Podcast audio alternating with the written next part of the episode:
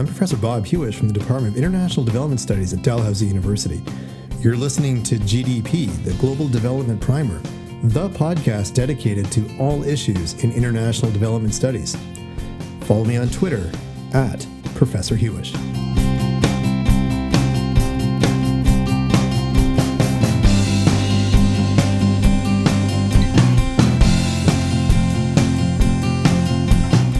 This episode of GDP, the Global Development Primer, I'm very happy to have with us Dr. Valerie Crooks. Now, Dr. Crooks completed her PhD at McMaster University in 2005, and the following year she worked as a postdoctoral fellow at York University. And since 2006, she has been a faculty member in the Department of Geography at Simon Fraser University. Dr. Crooks currently holds the Canada Research Chair in Health Service Geographies, and she also holds a Scholar Award from the Michael Smith Foundation for Health Research. Dr. Crooks is a health geographer by training, and as such, she is interested in the spatial and place based dimensions of health and healthcare. And she broadly conceives herself as a health services researcher, and she has an ongoing interest in understanding the lived experiences of accessing needed, wanted health and social care services. So, today we are going to talk about one of her main areas of research, which is medical tourism and what medical tourism looks like in a post COVID 19 world. Dr. Valerie Crooks, welcome to GDP. Thank you so much for having me. Actually, as a returning guest, it's a pleasure to be back on this podcast um, talking to you today. Absolutely, Val. Thank you so much. Last time we we had the pleasure of doing this in person uh, mm-hmm. uh, on the top of Burnaby Mountain at the excellent podcast studio there at Simon Fraser University. Now there's a there's just a little bit of social distance between us this time, but of course uh, we are more than happy to, to showcase some of your research and teaching interests on this podcast because they're just they're just so great. Why, thank you. So, one of your main areas is about medical tourism, which uh, maybe you can give us a quick definition for in a minute. But the World Bank has often praised and encouraged medical tourism as a means to economic diversification and growth, especially in the Caribbean. So, you know, patients from North America and some other countries would travel into Caribbean nations for the receipt of healthcare. But then COVID 19 comes in and it grounds aircraft and it closes ports. Two questions What is medical tourism and what is happening to the medical tourism industry? Uh, thanks so much. So great questions. First off, I always love to have the opportunity to talk about what medical tourism is, just to make sure we're not taking for granted what this practice involves. So, when we're talking about medical tourism, we're referring to the privately arranged and privately paid for travel abroad for medical care by patients. So, we're not talking about care, for example, where um, somebody's home health system might actually uh, facilitate a referral abroad. So in Canada, we would typically call that out of country care. Um, it's sometimes also called cross border care.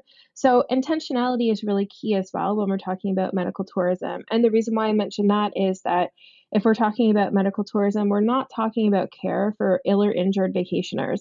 So if you're on a cruise and you break your leg in Jamaica and you have to go to the hospital there, you're not a medical tourist. You are an ill or injured vacationer receiving care because the care you received was not intentional. I assume you didn't intend to fall off of the, the cruise ship ramp and break your leg. So I hope not. I, I hope not. I hope not as well. Although I have to say, I mean, if you get grounded there and you have to recover, well, I mean, it's a pretty nice place to be. But um, so intentionality is key. That um, self-directed, out-of-pocket payment um, also key to understanding what medical tourism is and what it's what it isn't.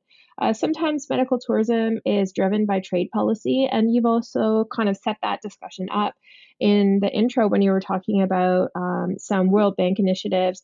There are other larger trade initiatives that are encouraging particular countries or world regions to enhance medical tourism capacity or to consider medical tourism as a direct trade strategy, um, not just around diversifying the economy, but specifically around diversifying the tourism product. And that's the trade strategy typically in the Caribbean region, where there's a goal um, that you see throughout the region taken up by many countries to find ways to diversify their tourism products. So, some in some instances, uh, you see some Caribbean countries that are trying to, for example, get into um, concert and conference kinds of diversification of their tourism strategies. Uh, there are also other countries that are looking at sort of uh, more religiously focused diversification of their tourism strategies. And so, medical tourism also is another strategy that we see around diversifying the trade sector. And something that's really interesting around this diversification through medical tourism is that although it, of course, has direct implications for health systems, typically uh, the drive forward around medical tourism is undertaken by um, the trade offices in Caribbean countries, um, as opposed to those that are leading the health sector. And in some cases, I've even, even had the opportunity to have conversations in some countries where uh, there's actually a feeling that the tourism sector is kind of being left behind in the planning, that trade officials are, are sort of moving this forward so rapidly that those that actually have a stake in the development of the medical tourism sector are sort of being left behind. So that was, uh, you know, a kind of conversation that I had quite often uh, in Belize, for example, as well as Barbados, where um, both health sector and tourism sector representatives felt that they were not there um, in championing the conversation and figuring out the vision for how this sector would unfold. And of course, you know, here I am just rambling. I can talk all day about these things, but what I was just saying about that setup and the division between the trade and the tourism sectors actually links to the second part of the question that you um, set out for me, which is, you know, what is happening to this sector or to the medical tourism industry um, in the Caribbean region in particular, which is so tourism dependent in light of COVID 19?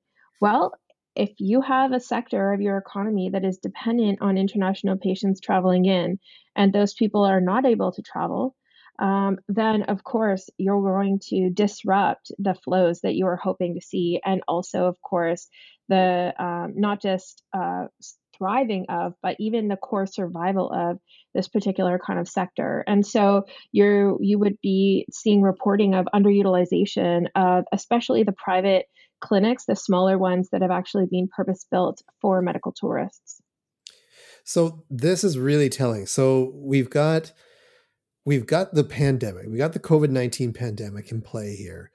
And everything grinds to a halt. And the Caribbean is, you know, there's there's many different avenues to tourism there. And I'm thinking in particular about the cruise ship industry yeah where where there's a you know there, there's all sorts of cruise ships around the world but the ones in the caribbean tend to tend to attract in north american and european clientele at sort of more discounted prices to to have this hop on hop off adventure through the caribbean mm-hmm. we know full well that with covid the cruise ships were were hotspots and all of the countries except for one who was a little bit late to close their doors did close their doors immediately. So there were there were literally uh, cruise ships adrift with mm-hmm. uh, people who had COVID on there. It, it mm-hmm. would seem like that's an opportunity for a medical tourism industry to say, "Hey, yes, we've got these resources. You're all foreign. You're you're suffering from COVID. We'll come help."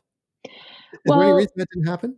You know, you're raising a really um, interesting uh, sort of avenue of discussion here in the points that you're bringing up.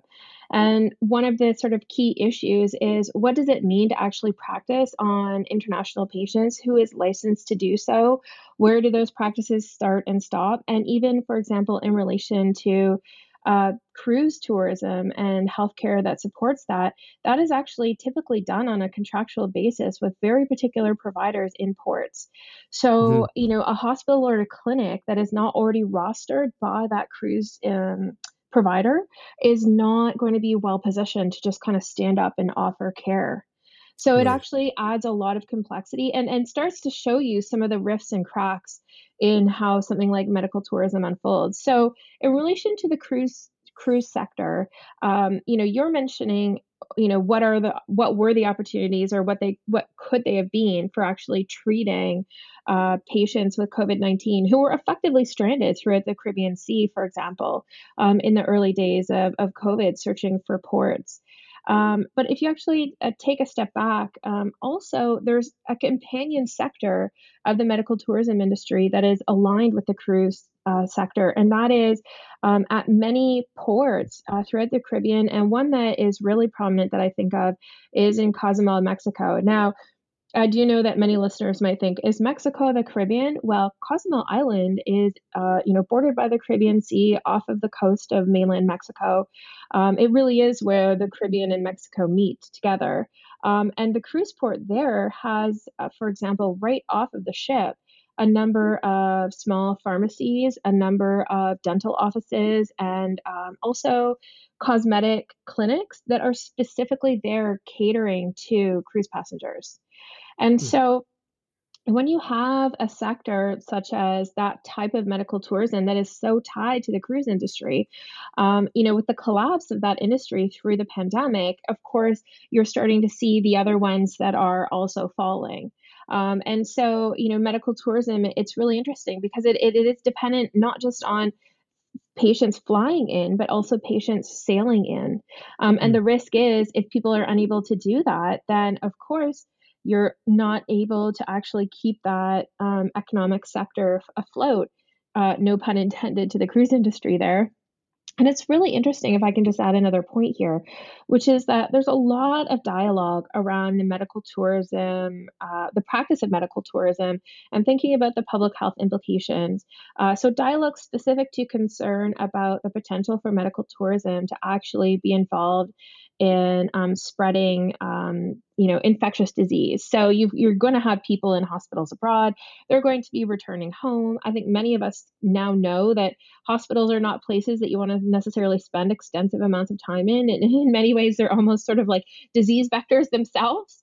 Um, and so there's been a lot of awareness among public health officials of the fact that you know, the practice of medical tourism um, is a public health concern in patients' home countries because the spread of the potential for spread of disease, um, as well as other serious health risks, may actually burden health systems at home.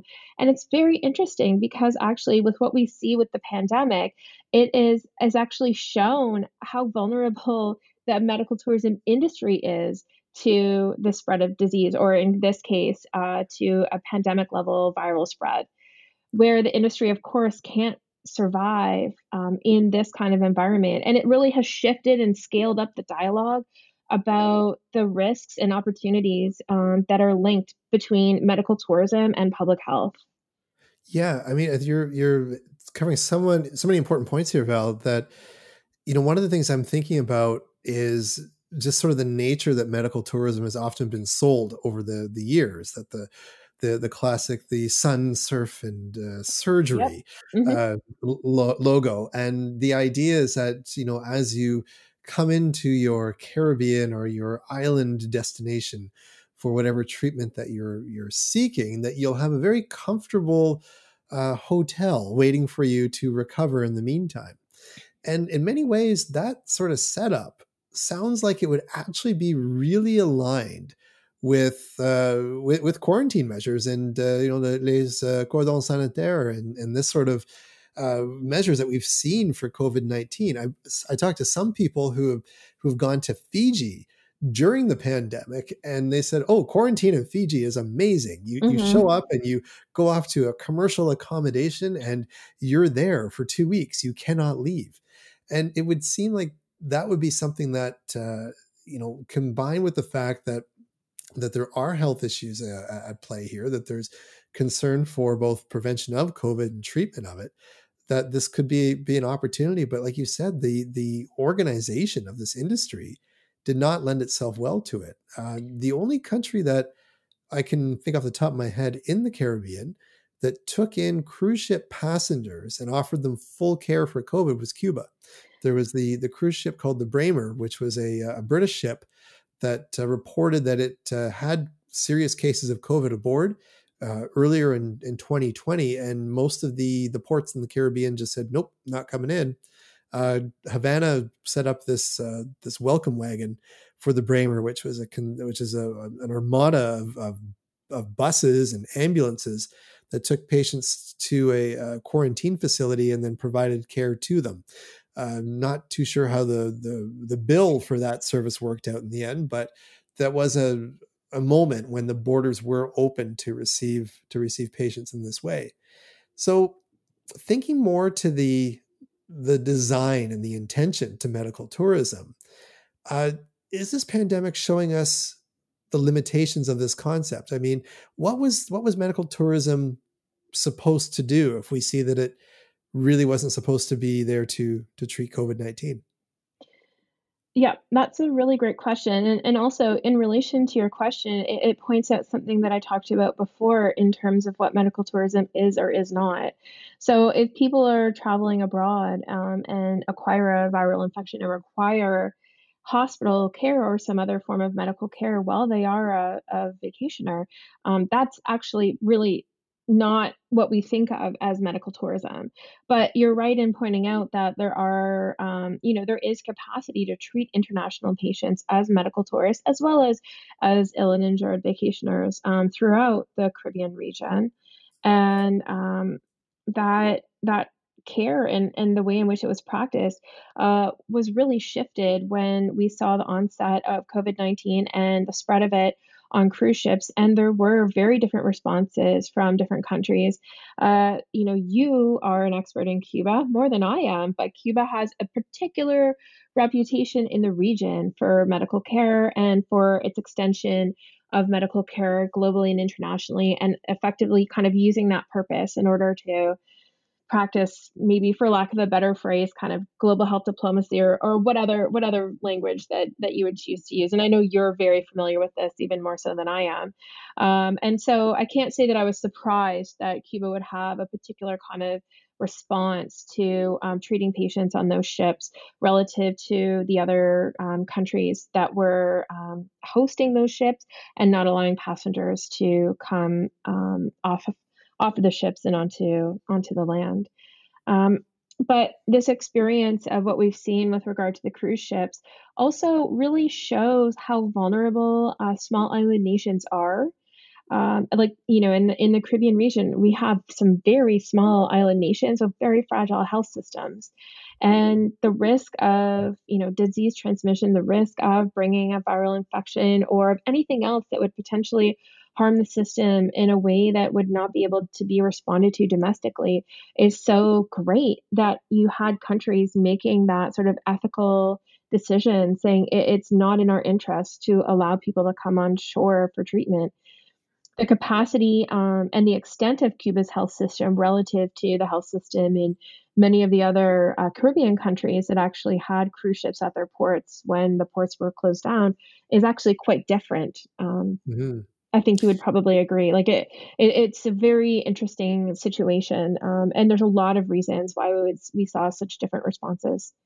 Right. I mean, in, in Cuba, we you know the way that the the medical system is is structured is that it's very much a centralized system that that allows for uh, regional and community level uh, buy-in and, and, participation and organization uh, within the provinces and the cities within within Cuba but it is very much integrated so that the the process of caring for foreigners is not detached anyway from providing care for for locals. There are some hospital facilities that do uh, specifically take in uh, foreign patients. There's a hospital in Havana that's usually serving the diplomatic corps there, and then there's some hospitals in near the resorts that uh, that would you know that do offer people a, an invoice for services mm-hmm. to which uh, Cuban patients, um, you know, would be would, would not be billed in that way. But that said, the the allocation of resources, the training of personnel,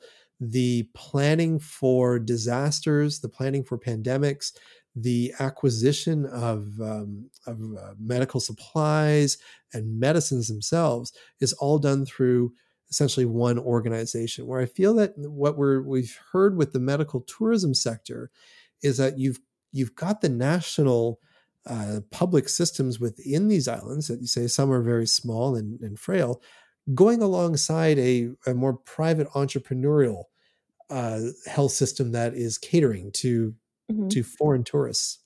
Mm-hmm. Yeah.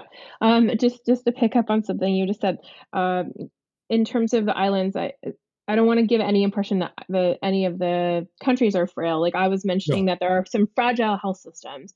You know, there are many um, countries within the Caribbean where really the population base is so small that it is not possible to host a full complement of medical specialties, for example. Um, and so it becomes very easy for a health system like that to become overburdened uh, hmm by the introduction of any new particular kinds of system demands. So they really are um, not all, but there are some very fragile health systems when you're talking about the small island um, context. And that's why there is actually a history of regional movements uh, within the Caribbean around patient flows in order to help to address that gap. So the movement of people within the Caribbean between countries um, is something that is quite normal as a way to actually sort of strengthen the capacity of the region as a whole to provide care. So there are various cross border um, and out of country care arrangements that exist. I just wanted to sort of clarify that. I just did not want it to seem like it was on record with me saying that the Oh Caribbean no, countries no, were, no. We were wouldn't. frail. We wouldn't assume that at all. No, not a chance. Uh, but yes, uh, what you were mentioning um, absolutely is the case, where medical tourism is, with the with some uh, with a few exceptions, one of which you actually mentioned in relation to Cuba, uh, where most of the international patients are, or if not all of them, are actually being treated within the public sector. Um, outside of that, medical tourism is a highly two-tier practice. So, you know, when you have somebody that is traveling from, for example, like Arkansas to Aruba for you know a specialized procedure um, they're typically not going to be arriving into care in the public hospital. They will be going to a special uh, clinic a private clinic um, a clinic that is looking to make profit and has looked to all kinds of patient markets including international patients. So it does really reinforce a two-tier type of practice. Um, and so you can also have because of that two tier you can have different levels of resourcing um, and this as well enhances that fragility of some of the health systems that you have in the Caribbean region, for example, where there may be a private for profit uh, clinic that is involved in highly um, specialized types of procedures, really trying to attract medical tourists, able to provide or able to purchase and afford to operate specialized medical equipment that's not available within the public system. And this raises questions about fairness. Um, is that okay? And also, what should the benefits or spillover benefits be for the public system? So, should there be any type of regulation that actually says that, well, the public system should be able to use that type of medical equipment? And in the context of the COVID 19 pandemic, which is a little bit what we've been chatting about today. So, how do we see this sector as being transformed? I mean, you're going to have underutilized capacity within the Caribbean because you're not going to have as many international patients. And so, are there opportunities to see how, um, you know, these facilities can strengthen uh, domestic health systems? Yes. Are those opportunities being met? We'll have to see how things unfold because right now we're so focused on a crisis management perspective globally around this pandemic that those types of localized stories and their lasting implications have yet to be told. Right. Those are great points, Val. And the the question that uh, I've got for you to to sort of wrap uh, wrap up today's podcast is is you know going to be one where we crack out the crystal balls and try to uh, look to the future a little bit. But I'm thinking that the the impacts that that the pandemic has had in the Caribbean to tourism and medical tourism within it, but also to other areas around the world that were becoming known for medical tourism uh, in Asia as well. There's you know Thailand, uh, India, Singapore uh, were all you know centers of medical tourism, uh, even within just the region. Not so much for for Europeans coming over, but certainly regional and Australia, New Zealand um, feeding up into that as well. What does the future hold for medical tourism uh, in the Caribbean or elsewhere after COVID 19? Uh, is this something that uh, will get back on track? Is this something that uh, we've seen the, the, the fractures in the system present itself uh, to the point where it's not repairable? What do you uh, what do you think is the next step for for medical tourism? Well, that's a great question. And when you asked it, you didn't actually talk about a singular crystal ball, but you actually said crystal balls in plural. And so I'm actually going to riff on that to say that there are actually We have a table of crystal balls. there's so many crystal balls in front of me. Um, but I, you know, I just wanted to riff on that to say that there's no singular vision of the future. And I'll give you some contrast here. So, for example, South Korea has been extensively working to enhance its medical tourism capacity. Um, certainly over the last decade, significant funding from the national government as well as provincial governments um, backing the development of medical tourism, uh, using this to treat international patients specifically or typically in high technology uh, hospital environments as well as in cosmetic procedures. Um, and during this COVID 19 period, where borders have really been closed to international travel, while one might think, okay, this sector is going to die down, instead, there's been a whole flurry of activity there, you know, a number of international and provincial conferences going on about medical tourism using international experts who are attending these remotely or virtually um, in order to offer expertise opinion. So you know in some ways i've see in the korean context the the current pandemic has been an opportunity to retool and reset and further enhance and streamline the vision for how things will be unfolding. And then you take it to sort of the other end of the spectrum where you know most of our conversation up to now has really been focused on thinking about medical tourism as a as sort of a formal uh, trade policy and practice. And that's true in many places but there are also many individual service providers or particular clinics or singular hospitals in countries that have made a, a strategy at the small scale to get into medical tourism. They have done little things they can to enhance their capacity, and they would be turned belly up over this particular pandemic, um, especially when they're not backed by a national trade policy or a national trade strategy that may result in um, getting some money inflowing during this gap. Uh, where I'm not even sure there's an opportunity to retool and revision as much as there is to figure out um, if it's possible to overhaul or to actually redirect and serve a local patient. So, you know, a- again, if there's a table filled with crystal balls, that just shows you two you know strategies or two sort of survival mechanisms one is this like refreshing retooling revisioning that i see in south korea and the other is you know those small scale clinics that are going belly up and then you know a final vision a final crystal ball i've just been having a very interesting conversation actually with a, a medical tourism facilitation company based in the united states that um, facilitates a lot of care for people into Mexico, where the owner of the company reached out and said, Hey, I've never really thought about the harms of this practice. And, you know, what are some of the ways that medical tourism detracts from the health of the population in the destinations? You know, uh, Bob, you can appreciate this. It's one of those moments where I almost wanted to fall off my chair uh, mm. when somebody reaches out and says, "Hey, I've been thinking deeply about these ethical questions."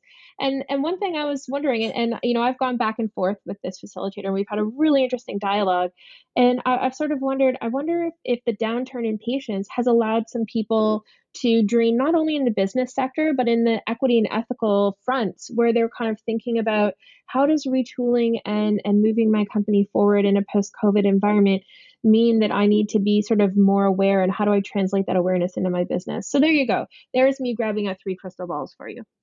That is a uh, that's an impressive juggling act val. Thank you so much for for taking those crystal balls on and for giving us ample amount to think about in terms of what uh, medical tourism is, its role during the pandemic, and what the future holds with it in terms of economic diversification in the Caribbean and in other medical tourism centers. So, wanted to just thank you very much again for coming back and joining us on GDP. And I'm already eager to have you back on for another episode. It was my pleasure, and I look forward to talking to you again. Thank you, Val.